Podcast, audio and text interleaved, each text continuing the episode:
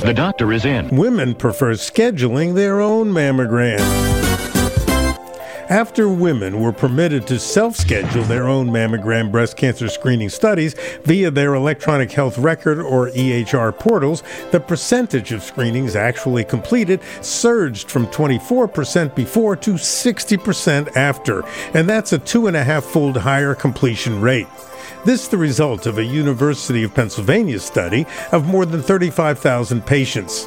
When self scheduling via the portal was instituted, the Epic EHR also began reminding women that they could schedule their own studies, and this modification contributed to the higher completion rate.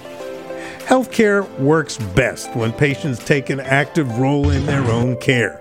This is yet another example of the positive results that occur when the sometimes stodgy medical establishment breaks the mold and transfers more power as well as responsibility from the bureaucracy to patients. Dr. Howard Smith. From Boston, the medical capital of the world.